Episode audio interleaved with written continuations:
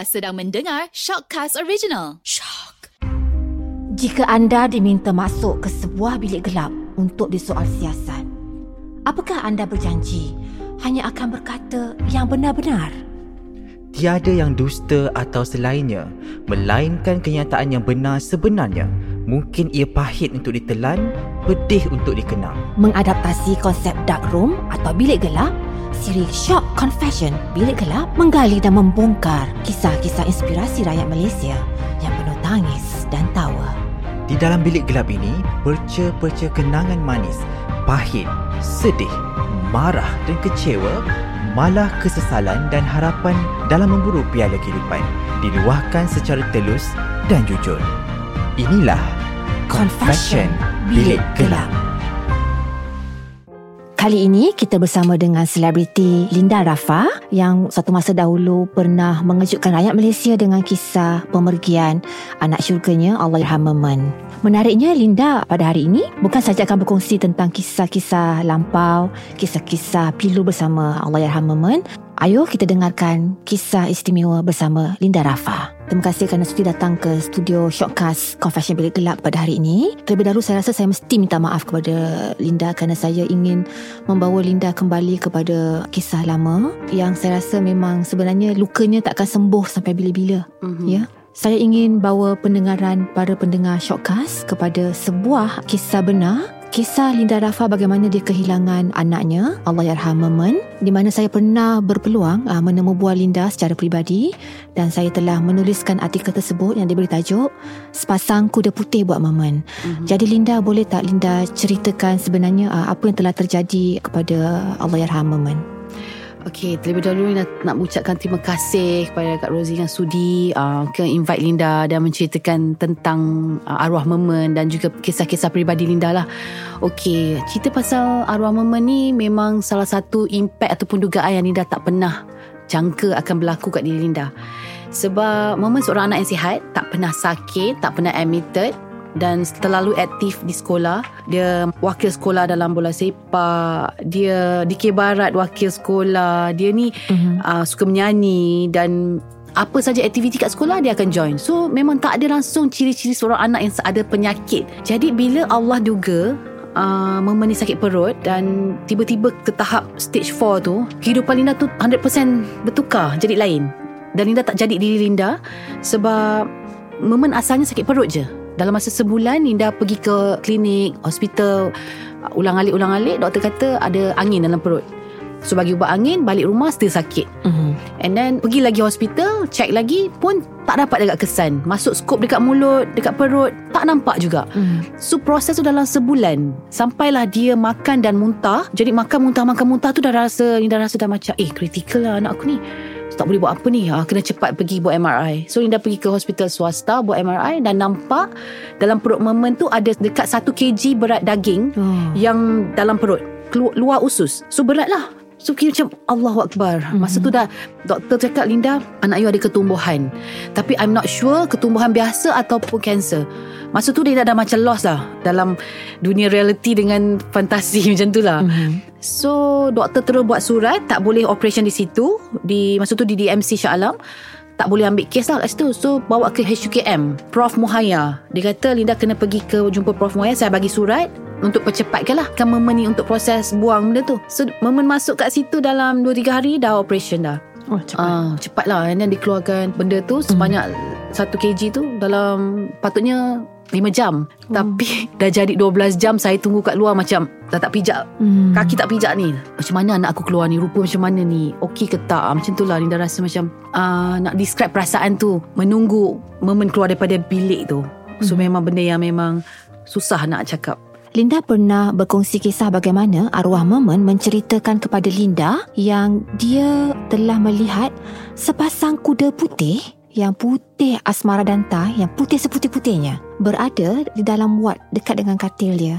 Dan Memen juga melihat bagaimana kepulan-kepulan awan berarak masuk. Lalu awan tersebut orang kata berada di hadapan katil Memen boleh ceritakan momen-momen uh, ajaib itu Okay, apa yang dah dapat kongsi kat sini, momen masa tu dah memang kira dalam kategori nazak lah. Dia dah macam susah nak nafas apa semua Dan dia cakap Mama semalam Mama nampak ada awan putih Masuk dalam bilik ni Dan berdoa untuk Memen So Linda cakap macam Macam mana dia nak berdoa untuk Memen Kan awan tu kan besar Ya dia masuk ikut tingkap atas tu Dia duduk depan, betul-betul depan katil Memen Dan dia berzikir Habis Memen doa tak? Mestilah mendoa Mendoa hmm. apa? Ah, mendoa nak rumah besar Nak bilik seorang Dia kata Hmm. So Linda melayan lah dia. Okay Lepas tu uh, Lepas tu dia- Mama dah doa-doa Ada lagi lah Mama nak rahsiakan Tak nak bagi tahu Mama Apa mendoa Dia cakap. Hmm. Lepas tu Awan tu keluar. Okay macam Tu satu yang Benda pelik yang berlaku. Mm-mm. And then kedua uh, Masa tu bapak dia tengah jaga dia. Dia menghadap depan. So bapak dia kat depan dia. So dia cakap kat bapak dia "Ah, Daddy Apa rama-rama besar kat belakang mama ni? Tapi dia tengok sini. Cuba Daddy tengok. Daddy dia pun tengok kat tingkap tu. Bertepek rama-rama besar dekat tingkap Mama tengok depan Macam mana Mama boleh nampak belakang? So maknanya Allah dah buka hijab dia. Dia dah boleh nampak. So bapak dia macam Naik bulu roma masa tu. Masa tu besok dia nak meninggal dah. Ya Allah, ya. And then The next day tu Linda jaga dia pula. So dia macam Sesak nafas Sesak nafas. Tapi dia boleh bercakap lagi. So sebelum asar tu Dia cakap dengan Linda Tadi Mama nampak Dua kuda putih Ada kepak tunggu Memen Hmm. So Linda cakap Alah Mama ni Pasal Memen Banyak ambil mo- morfin kan? Dia kan sakit So dia tekan morfin tu. Hmm. Mungkin Memen macam high ke macam tu. Tak ma Dia tunggu Memen Dia cakap kuda putih dua ekor. Hmm. So bila dia dah meninggal Masa tu lepas asar Bulan puasa Puasa ketujuh Lepas asar um, Dia sempat bagi air apa semua Masa tu dia tak tak terfikir Pasal kuda putih Pasal awan. Tapi bila dah lama ni Dah meninggal Baru dia dah recall balik. Hmm. Maksudnya banyak tanda-tanda Dia seorang anak syurga. Hmm. Ah Itu yang Linda macam Ya Allah Anak aku ni memang anak syurga lah. Macam-macam dia nampak. Dia dah macam dah get ready dah. So macam mana lah agaknya kuda putih tu Ni. Dah bayangkan Ambil dia agaknya Naik kuda pergi terbang Kat syurga. So itu yang buatkan Linda kuat. Kalau tak memang Linda meraung Menangis. Memang tak akan boleh hidup lah. Memang akan down habis lah kan. Ah, Tapi kerana Linda fikir banyak Momen-momen yang Allah bagi Tanda-tanda dia anak syurga Berapa sukar uh, Linda mengurus arwah sebelum dia hembuskan nafas terakhir? Sebab saya rasa challenging kan dia pakai Stoma bag stoma bag kan? Ah. Uh-uh. Okay kes stoma bag tu pun Benda yang memang terbaru Untuk Linda Mhm. Saya artis Tahu menyanyi Berlakon duduk rumah apa semua Saya tak pernah buat kerja-kerja nurse ni Kerja-kerja doktor ni Mhm. So bila saya ditanggungjawabkan oleh pihak SUKM Dia kata pihak nurse tak boleh nak buat sentiasa Untuk cuci stoma bag anak you apa semua Mhm. Use as a parents kena belajar Mhm. Cara nak potong stoma bag Cara nak lekatkan Cara nak cuci Nak clip balik apa semua So itu adalah proses baru yang Linda kena belajar Mhm. Pelik Tapi itu yang Linda buat Mhm. Linda sekali pun dia tak pernah bagi orang lain buat Mhm.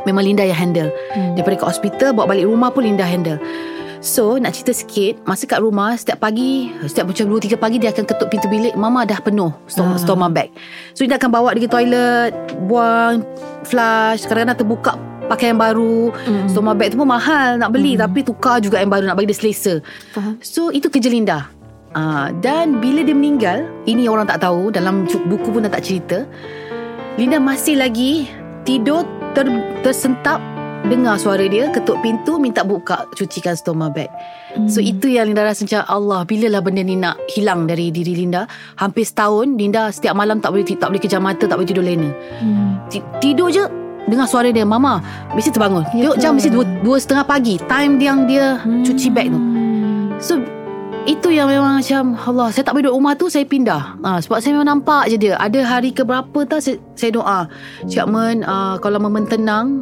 kalau Memen nak Mama tenang Memen tenang Mama nak Memen bagi Mama satu kekuatan. Lepas tu besok tu memang betul mimpi lagi sekali. Macam mimpi dia masuk bilik dia ke- ketuk pintu tapi dia tak suruh tukar stoma bag. Ah. dia senyum. Maksudnya ending dia lah. Hmm. Maksudnya dah lama agaknya Mama pun dah penat Tersentak-sentak setiap malam Mama tak kacau Mama dah. So uh, dia, dia diri kat depan pintu Dia senyum Betul dia pergi. Hmm. So itu last yang Linda dah. Lepas tu dah tak ada tersentap lagi Dah tak ada dengar suara dia lagi. Hmm. So kira memang Linda mohon ke Allah Janganlah Terdengar-dengar. Macam tak boleh tidur Linda. Hmm. So impact yang kuat lah Hampir setahun. Macam mana Linda merasakan bahawa uh, pengalaman Linda ni boleh membantu uh, orang lain di luar sana? Kan sebab uh, saya rasa banyak saja kes kan ibu kehilangan anak, isteri kehilangan suami, Mm-mm. uh, suami kehilangan isteri. Jadi bagaimana Linda rasakan bahawa kisah Linda ini boleh uh, membantu membina semangat insan di luar sana? Okay Linda nak bagi tahu Pada mereka kat luar sana Sebab Linda ni jaga anak sendiri tau Tidak pernah sekali pun Linda hantar ke Pengasuh ke Orang gaji jaga ke Tak pernah So 11 tahun saya jaga sendiri kalau saya syuting pun Saya make sure syuting yang balik hari. Saya memang nak mengadap anak. Saya jenis saya memang sayang anak Macam menatang minyak yang penuh. Mm. Jadi Impact saya bila anak pergi tu Adalah salah satu perkara yang sukar Untuk saya nak handle. Tapi saya percaya satu je. Kita dalam dunia ni Semua milik Allah. So kita akan pergi juga. Cuma bezanya dia pergi dulu. Mm. uh, Dan itu yang membuatkan Linda kuat. Dan Linda nak kongsi kat orang kat luar sana pun You all kena yakin Setiap orang yang you all sayang Ataupun yang dekat Allah ambil tu. Maknanya Allah nak bagi you all Macam kekuatan Untuk mendapat lebih banyak Kumpul pahala lah Lebih kurang macam tu. So kalau you all reda Fikir macam ah, Benda ni Allah duga Dan jangan salahkan Allah Jangan persoalkan Kenapa Allah ambil dia Kenapa Allah ambil suami aku Kenapa Allah ambil anak aku Kenapa Allah ambil mak aku. Jangan persoalkan tu. Sebab kita semua memang Sementara je kat dunia ni. Dan kalau kita Lambat pergi tu Ada makna lah Mungkin Allah suruh kita tu Banyak bersihkan diri kita Daripada dosa hmm. Kita kena fikir tu. Dan kalau yang dah pergi tu Kita kena reda Dan kita kena doakan yang terbaik Dan kita kena fikir Kita pun akan pergi menyusul Kemudian. Cuma tak tahu bila. Dan itu yang buatkan Linda punya Tips tu kuat Sampai sekarang Linda kuat. Sampai mak Linda pergi pun Linda seorang yang tak nangis. Sebenarnya mak duduk dengan Linda. Just imagine Mak hmm. tu duduk dengan Linda Daripada kecil Linda jaga Macam Mak jaga Linda Dan Linda jaga mak Sampailah Mak sakit Sampai mak pergi. Tapi Linda tak nangis. Bukan tak nangis Tak sayang. Faham. Maksudnya Linda dah set mind. Tapi saya duduk depan Linda ni pun Saya tengok Linda tak tak menitik lagi air mata. Kuat Linda. Mak Linda tu Segalanya lah. Faham. Kira ada masalah mak Masalah mak. Dan anak tu pun macam tu. So bila Allah ambil tu Tipulah tak sedih. Mhm. Tapi Saya mak saya nak pergi tu pun Saya bercakap tau. Okay ni cerita pasal mak pula eh. Mm-mm, mm-mm. Pagi tu mak saya nak pergi dah pukul berapa tu mak saya minta Nescafe. Saya boleh bagi dia Nescafe minum air. So saya kata kat uh, saya punya mate masa tu ada. Jom kita mandikan mak Mm-mm. so mandikan. Saya pakaikan dia baju putih. Oh. Saya tak tahu benda tu. Tapi saya tak tahu kenapa saya dapat satu perkataan-perkataan yang pelik-pelik. Kalau sekarang ni saya record balik Mm-mm. saya tunjuk balik video-video mak saya tu kakak saya kata apa yang kau cakap ni? Sebenarnya saya dah cakap dulu. Mm. Cakap mak nak pakai baju putih. Ambil baju putih mak. So saya pergi ambil baju putih Cadar putih. Cantik mak saya. Hmm. Wangikan dia. Hmm. Few minutes tu dia dah sesak nafas. Oh. So saya telefon ambulans Saya ajar mak saya mucak Ajar Mak saya tu pergi kat pangkuan saya Dia tembuskan nafas tu Tapi bila bawa hospital Doktor kan pakai Mesin Mm-hmm. So nafas tu ada. Dan nyawa tu ada Tapi mak dah tak sedar Mm-hmm. Tapi dengan mak dekat rumah tu Mm-hmm. Saya boleh borak dengan mak Mm-hmm. Ah, Mak boleh nampak budak kecil datang Hmm. Ada budak tu datang Bagilah dia nak apa tu Budak mana cakap Oh. Ah, dia nak ah, makan tu ambil ambil, bagi bagi bagi. Lepas tu mak tengok kat bukan kat pintu, mak tengok kat tingkap. Ah. Padahal pintu kanan. Hmm. So maknanya semua benda-benda yang pelik lah. Mm-hmm. Saya dah nampak. Sebab mak anak saya dah pergi. So mm-hmm. saya dah ada Memahami Pengalaman memahami, tu. Memahami situasi tu. Hmm, Saya tak tahu lah Allah bagi saya something yang macam Faham. Saya macam dah tahu malaikat tu dah Firasat. ada Firasat. Saya kuat. Intuition eh? Weh, saya tak tahu lah Kakak saya nak pingsan dah semua. Saya telefon kakak saya adik-adik. Mak ni dah nazak tau. Saya cakap eh, Semua dah pitam. Tak datang lagi dah pitam. Faham, Saya faham. depan. Faham. Pergi peluk dia Mandikan minyak wangi-wangi Mm-mm. Sampai ambulans sampai Mak ada lagi lah Mhm. Mak borak lagi Cium Mm. mak Mak mak pergi dulu kat ambulans. Sekejap lagi Ajis tu adik mak Ajis teman Nanti dah sampai sana Kat ambulans tu dia dah kejam mata Dia tengok Linda senyum dah dah, dah tak ada dah Kat ambulans cek nadi Dah tak ada Mm-mm. Memang mak dah tak ada dah Maknanya Mm. memang Linda Iring mak kat luar tu dah tak ada Mm-mm. Tapi bila dah sampai hospital Doktor pakai mesin tu Mm. Adalah nyawa tu Mm-mm. Sampai lepas maghrib Dia Mm. meninggal hari Jumaat Mm-mm. Sekira tenang lah Mm-mm. uh. Okay Linda Bercerita pasal arwah mak ni kan uh-huh. Saya nak bawa lagi uh, Linda kepada satu soalan Mhm. uh, Tentang kisah Linda yang dilaporkan Menjadi artis pertama Malaysia uh, Untuk menyaman 100 netizen Uh-huh. Kerana kisah Arwah mak Ya Boleh Linda ceritakan Apa sebenarnya yang terjadi The untold story Kita rasa ramai dah tahu dah Kenapa kes nurse ni viral mm-hmm. Disebabkan Sehelai cadar Mm-mm. Dan tidak dibasuh Selama satu hari satu malam. Mm-mm. Dan najis tu jadi keras semua. So banyak orang tak tahu Details ceritanya. Dan saya cuba Meminta pertolongan Tapi tidak didapat kerjasama lah Masa tu. Jadi saya pun Upkan satu gambar Tapi Mm-mm. daripada belakang Dan gambar tidak ada nampak muka pun. Mm-mm. uh, Dan saya punya ayat kat situ pun Biasa cakap kat sini terus terang. Mm-mm. Saya tulis dalam banyak Sebab saya banyak baik dengan nurse kat situ. Faham. Saya terlalu baik. Ada yang saya bagi produk saya Ada yang saya selfie So hari tu memang hari yang tak tahulah beberapa nurse baru mungkinnya Mhm. sebab saya pun tak nampak muka sangat. Mm-mm. Jadi dia memang jadi satu isu yang macam susah nak salingkan cadar. Mm-mm. Jadi saya viralkan gambar daripada belakang tu Saya cakap dalam banyak-banyak nurse kat sini yang baik Ada juga yang kurang ajar lah saya cakap macam tu Tapi saya tak ada tulis muka atau apa-apa Faham. Jadi bila benda viral Semua mengatakan Linda jahat Linda tak betul Linda tak jaga mak Netizen-netizen kata Cuci lah tahi mak kau sendiri Mhm. Asal kau nak suruh nurse cuci Mhm. Macam-macam lah saya dengar So Mhm. saya kata Saya memang cuci pun Mm-mm. Tapi yang tu kes lain Mhm. Bukan kes cuci najis Mm-mm. Itu kes mak saya berwire Mm. Mak saya kritikal Saya tak boleh nak angkat mak saya seorang Hmm. Takkan saya nak putuskan wire-wire kat badan tu Dan kalau orang sakit Hmm. Dia berat Hmm. So kita tak boleh nak handle Untuk seorang nak tarik Faham. bad, Peha pun satu peha tak boleh angkat Faham. So benda ni kena kerjasama Mm-mm. Tapi orang luar tak tahu Mm-mm. Semua terus blame Linda Cakap lain kali Mm. Pandai sangat Hantar mak kau swasta Okey saya nak clear kat sini Mm. Mak saya memang daripada swasta Swasta hantar ke hospital Sebab kes mak saya tu lain Mm-mm. Dia dah over 72 Mm-mm. So swasta tak boleh ambil kes tu Mm-mm. kalau orang yang dah ada pengalaman ni tahulah Mm-mm. Linda di pihak yang mana dan Mm. orang yang dah pernah mak dia sakit ke parents dia sakit tahulah kalau swasta tu tak akan terima yang orang tua yang kritikal dia akan hantar juga ke government. Faham. Jadi suara-suara netizen yang cakap pergilah hantar swasta kalau kau tahu mak kau tu nak VIP kelas. Mhm. Saya tak minta VIP kelas Mhm. sebab saya jaga mak saya sendiri. Yalah, isunya adalah Isunya cadar cadar tadi. tak ditukar sebab saya kesian mak saya dah satu hari satu malam tidur dengan keadaan sepadan keras benda tu. Faham. Jadi netizen terus kutuk saya kutuk saya. Mm-hmm. Kalau hari ni saya keluarkan pasal nurse masih lagi ada orang kata ah padan muka artis tu. Hmm. Saya tetap kena. Mhm. Saya tak boleh tutup mulut netizen. Jadi lawyer saya kata kita sama je semua netizen ni Mhm. yang mengeluarkan kata kesat yang membuat fitnah apa semua. Mhm. Kita listkan kita hantar surat saman. No, lawyer yang buat. Semua hantar surat saman semua dan ada yang minta maaf, ada yang tak, ada yang buat tak tahu dan satu ketika saya cakap dengan saya punya lawyer, mm-hmm. saya Mhm. maafkan je. Mhm. Tak payah saman dia orang. Mm-mm. So saya maafkan 100 netizen tu Dalam pada masa saya dah maafkan netizen Mm-mm. Muncul pula satu orang Pihak daripada Pihak nurse Daripada Kuantan Mhm. Saman saya Mhm. Itu pun orang luar tak tahu Saya tak tahu. Saya Hmm. pun tak tahu sebab saya saya mencari-cari juga kan uh, berita Cerita, tentang Linda kan. Aha. Tapi tidak ada kisah itu dilaporkan. Uh, Itu lagi satu benda yang dituduh boleh Linda cerita ya. Ha, dia orang kata Linda yang saman nurse. Mhm. Sedangkan saya tak pernah saman mana-mana nurse. Mhm. Saya tak pernah saman mana-mana Sebenarnya hospital. ya? Yes. Duduk letak cerita sebenar. Dan netizen pun saya maafkan. Yang nurse ni dia yang saman saya.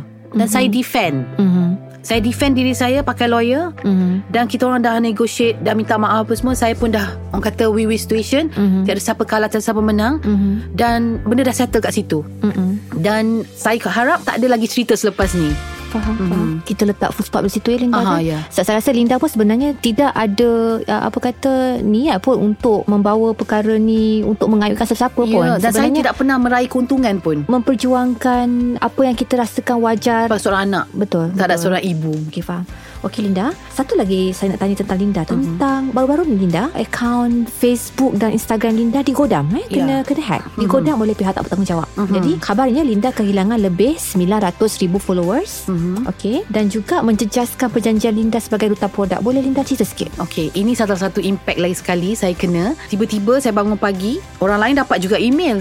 Saya tak dapat apa. Mhm. Dia tengok akaun dah tak ada. Hmm. So saya masuk email saya, cuba nak cover balik. Mhm. So anak saya kata mama tak boleh sebab mama tak ada buat apa tu dipanggil cover email tu. Mhm. So orang tu dah ambil mama punya email. So saya terus buat report polis Mhm. dan SKMM. Jadi saya buat press conference dan diorang usahalah untuk dapatkan saya punya Mhm. Instagram. Alhamdulillah lepas 2 bulan saya dapat balik ID Dapat saya balik, dengan kerjasama pihak polis dan juga SKMM. Mhm, mhm. Uh, Tapi pelakunya tak tahu siapa ya? Tak tahu tapi uh, yang peliknya Mhm. dia delete semua gambar saya dengan arwah mak saya. Oh. Gambar di hospital dia delete Semua dia delete. Tahun 2019 dengan 2020 Habis dia delete. Dia tinggalkan gambar dekat Mekah tu 2018 Oh. Itu je dia tinggalkan. Hmm. Yang lain semua dia delete Saya pun tak tahu Apa motif orang tu Mhm. Dia buat saya Mhm. Cuma saya doa-doakan yang terbaik lah untuk orang ni. Bagi saya tak habis-habis uh, orang nak hianati saya. Padahal saya dah maafkan orang. Saya pun tak pernah sama orang, tak pernah nak fikir nak raih keuntungan. Mhm. Sebenarnya Rosie saya boleh je saman orang untuk dapatkan 3 4 juta Macam tu je. Mhm. Boleh. Tapi saya tak nak. Uh, 100 netizen pun saya dah maafkan. Faham. Bayangkan kalau 100 netizen tu Saya saman berapa saya dapat keuntungan tu? Saya tak ambil pun. Saya nak clear kat sini. Maknanya saya bukan gila harta Gila duit. Saya cuma nak mereka Beringat dan sedar. Dan jangan mempermainkan nama baik saya dan keluarga. Tu je. Faham, faham, faham. Saya rasa tindakan Linda adalah satu tindakan tegas. Uh, maknanya sebenarnya memberikan satu message lah bahawa jika ha- hak kita diinjak-injak, dipijak-pijak kan sebenarnya kita patut bangkit dan bersuara. Ya. Dan you know siapa lagi yang akan akan mewakili diri kita kalau kita sendiri tak bersuara untuk mem- memperjuangkan hak kita kan Linda? Ah, lagi satu you nak cerita yang pasal satu lagi kes yang ter bukan terbaru dah lama juga tapi saya tak ambil tindakan seorang doktor cuba memfitnah saya punya produk Mm-hmm. Yang saya jual tidak ada KKM license dan mm-hmm. tidak ada sijil halal apa semua. Mhm. Sedangkan produk saya tu ada mm-hmm. siap semua. Mhm. Dan impact yang kuat Mhm. kerana dia buat blog dan mengatakan produk saya tak bagus, boycott produk saya apa semua, saya kerugian lebih half a million lah Hmm. setahun. Dan saya punya stockist agent semua stop sebab Faham. fikirkan yang memang tak ada lesen, tak ada apa. Kerana perkataan yang dia cuba lemparkan pada saya. Dan apa ni itu yang kita cakap benda-benda yang ni yang buat Linda stres kadang-kadang kan. Sedangkan yang IG pun kena hack sampai review saya pun kena tarik. Saya punya duta produk kena pulang balik duit semua. And then ada pula pihak doktor ni mengaibkan saya, keluarga saya dan putuk produk saya. Itu yang memang saya tak boleh lah. Dah macam tahap-tahap yang that level. Okay, I dah tak boleh macam ni. Sampai bila orang nak pijak I? Sampai bila orang nak pijak keluarga saya semua? Uh, end of the day, saya kena buat ambil tindakan juga. Bertubi kan Linda semuanya datang pada Linda? Ya, tapi semua Bertubi-tubi. bersangkut paut. Faham, faham. Hmm, benda yang sama. Jadi Linda nak ke depan tu macam mana Linda? Linda nak bangkit daripada perasaan tertekan, stres, depres. Apa yang Linda buat? Saya memang selalu zikir je. Mm-hmm. Saya selalu dekatkan diri saya pada Allah je lah. Menenangkan diri. Hmm, itu je saya punya ubat. Ubat. Nah, Faham. dan saya banyak spend time dengan anak-anak saya. Mm-hmm. Sebab bila saya tengok anak-anak saya, saya banyak spend time dengan keluarga. Keberkatan tu lebih lah. Ah, Dan Allah tu tahu, okay, Linda ni jenis yang memang pergi kerja lepas tu balik. Mhm. Ah, saya punya assistant tahulah. Kadang-kadang tak sempat minum, tak sempat makan. eh, kita kena balik ni. Sebab memang otak Linda adalah fokus kerja, habis kerja balik. Mhm. Rumah untuk anak-anak. Mhm. Dan saya tak ada buat benda-benda yang pelik-pelik. Tak ada lah. Ah. Linda baru mengusulkan uh, bisnes tudung ya, uh, Ya, dipanggil LR Hijab Mhm. bermula Februari. Mhm. Betul-betul sebelum berlakunya PKP. pandemik ni. eh. Ha, Boleh Linda cerita sikit uh, kenapa Linda dapat idea sebab kita tengok sekarang ni bisnes hijab mekar macam cendawan tumbuh lepas hujan kan tapi dalam masa yang sama ada saja jenama-jenama tudung yang Baru. uh, Yang keluar. gulung tikar sebenarnya. Oh, ada. Gulung tikar ada. Yes. Ha, jadi bagaimana Linda berani untuk Keluarkan. betul. Mm-hmm. Okay, idea ni sebenarnya dah 3-4 tahun lepas dah. Setiap kali saya pakai jenama orang lain, orang akan cakap kenapa tak keluar jenama sendiri. Dan saya pun terfikir, family pun terfikir, Linda, Linda kan dah pakai tudung. Why not you keluar your own brand? Mm-hmm. Dan Linda lebih tahu cita rasa orang sekarang, colour dan easy to wear. Kadang-kadang yang berpimpin sangat ni pun orang tak nak pakai. Uh, so Linda gunakan konsep sarung dan lilit je. Hmm. So a few minutes dah boleh pakai Hmm. So tak payah pakai brooch Tak payah pakai pin Tak payah nak cocok di kepala So kira LR Hijab ni adalah salah satu Branding Linda sendiri Mhm. Yang Linda keluarkan pada 11 February Birthday Linda Ah. Dan support daripada family juga Mhm. Dan Linda keluarkan tiga design Pleated Bawal pleated Dan sekarang ni Semi instant Dan Mhm. yang terbaru ni Printed pleated shawl Enam design saja Mhm. Cantik yang Linda pakai. Ah, ini memang khas untuk uh, eksklusif. Ha, sebab apa? Tudung ni memang sebab Linda nak followers Linda tu dapat pakai yang eksklusif daripada Linda. Apa strategi Linda? Sebab saya difahamkan Linda tidak meniagakan tudung Linda secara direct eh. Aha. Tapi Linda melantik ejen. ya, Cerita betul. sikit Linda. Okey, kebanyakan uh, orang yang menjual tudung, dia ada butik sendiri, ada kedai yang dia orang buat sendiri. Macam Linda, Linda amat buat konsep yang terbaru. Tudung ni Linda hanya marketkan, promote dan buat website. Order masuk Linda pass kepada ejen dan stokis. Okey. Macam tu lah Linda rasa nak share rezeki cara macam tu. Apa nasihat Linda kepada wanita-wanita di luar sana eh? Khususnya ibu-ibu yang pernah mengalami kejatuhan dalam hidup tapi cuba nak bangkit balik kan? Mm-hmm. Apa nasihat Linda kepada mereka? Jatuh tu ada banyak jatuh. Betul? Jatuh dari segi kehidupan, mungkin ditinggalkan suami, Jatuh daripada segi emosi, jatuh daripada emosi, kehilangan anak orang tersayang, kewangan. jatuh dari segi kewangan. So benda ni semua adalah satu dugaan yang kita fikir balik Allah nak bagi hadiah kat kita. Kalau kita pandai atasi dia, reda dan cuba bangkit itu adalah kemenangan kita di akhirat. Sebab Lina dah baca dah dan banyak dapat information daripada ustaz-ustaz. Dugaan yang datang pada kita tu adalah hadiah daripada Allah. Kita jangan ingat satu bebanan daripada Allah. Hmm. Kadang orang silap bila orang duga dia, contoh duga tak ada kerja. Dia fikir hmm. Allah tak sayang dia. Sebenarnya Allah nak dia tu berfikir hmm. secara rasional. Hmm. Kalau kita terus bangkit, usaha, mungkin cari benda lain, fikir sesuatu yang lebih bagus, insya-Allah kita akan lebih berjaya. Hmm. Dan kita kena yakin memang setiap dugaan tu ada ganjaran dia yang kita tak sangka yang benda tu sebenarnya adalah hadiah daripada Allah. Macam Linda lah. Mm-hmm. Even arwah mak, uh, mak pergi arwah anak. Mula-mula terfikir, ini adalah dosa aku ke? Allah mm-hmm. tak sayang aku ke? Allah ambil anak aku ni. Tapi bila ustaz kata Linda Linda tahu tak Allah tu bagi hadiah anak you dah tunggu kat syurga mm-hmm. anak you akan tolong you masuk kat syurga ini adalah hadiah daripada Allah kalau you cakap macam tu maknanya you tak reda tu Linda terus stop nangis dan mm-hmm. terus minta maaf ke Allah dan saya terus mohon ke Allah cakap terima kasih Allah kau ambil anak aku dulu mm-hmm. kau letakkan dia kat syurga mm-hmm. apa semua terima kasih baru saya boleh tersenyum dan mm-hmm. cakap terima kasih kau tak saya tak faham apa yang ustaz tu kata sebab dalam liang lahat masa mm-hmm. nak, nak kebumikan momen mm-hmm. terlalu besar mm. ruang di bawah tu dan mm. semua adik-beradik dia boleh masuk. Semua masuk. Ramai ustaz. Mm. Masa tu uh, lan pek-pek ada. Dia pada dalam tu dia jerit nama Linda dia kan suka buat lawak mm-hmm. kan. Linda, Linda, tengoklah sini. Apa nak nangis tengok ni dia kata. Ramai lagi boleh masuk ni. Dah nampak sangat anak syurga dia kata. Hmm. Senyum lah kenapa nangis dia cakap. Hmm. So ustaz kat situ pun cakap, "Ya Linda, you kena kuat dan berterima kasih dan senyum pada Allah. Bukan nangis meratap macam ni." Terus tak nangis terus macam, "Betul lah, memang miracle tengok. Kecil je dia. Ramai orang dalam tu nak tolong dia masukkan." Dan Masa buka muka dia pun dah cahaya kuning tu Cantik mm-hmm. So bau wangi Macam bau baby Padahal nak, dah meninggal tu mm-hmm. Dah berapa hari ya sehari kan InsyaAllah mm-hmm. Terima kasih banyak Linda ya. Perkongsian dengan pendengar-pendengar Shortcast mm-hmm. Confession Bilik Gelap Pada kali ini Saya doakan Semoga Linda terus berjaya mm-hmm. Dalam bisnes yang Linda sedang ranjau sekarang InsyaAllah ya. InsyaAllah Saya rasa Linda berada di tempat yang betul Di platform yang betul InsyaAllah uh, Doakan yang terbaik Sekian saja Semoga kita dapat berjumpa lagi okay. Barangkali pada sesi yang akan datang. Terima kasih banyak Linda. Thank you so much Rosie dan semua tim kat sini. Thank you dan terus doakan Linda terus kuat dengan dugaan-dugaan yang Linda Betul. tempuh ni dan supportlah LR Hijab Linda yang terbaru. Mm-hmm. Thank you so much. Terima kasih banyak Linda.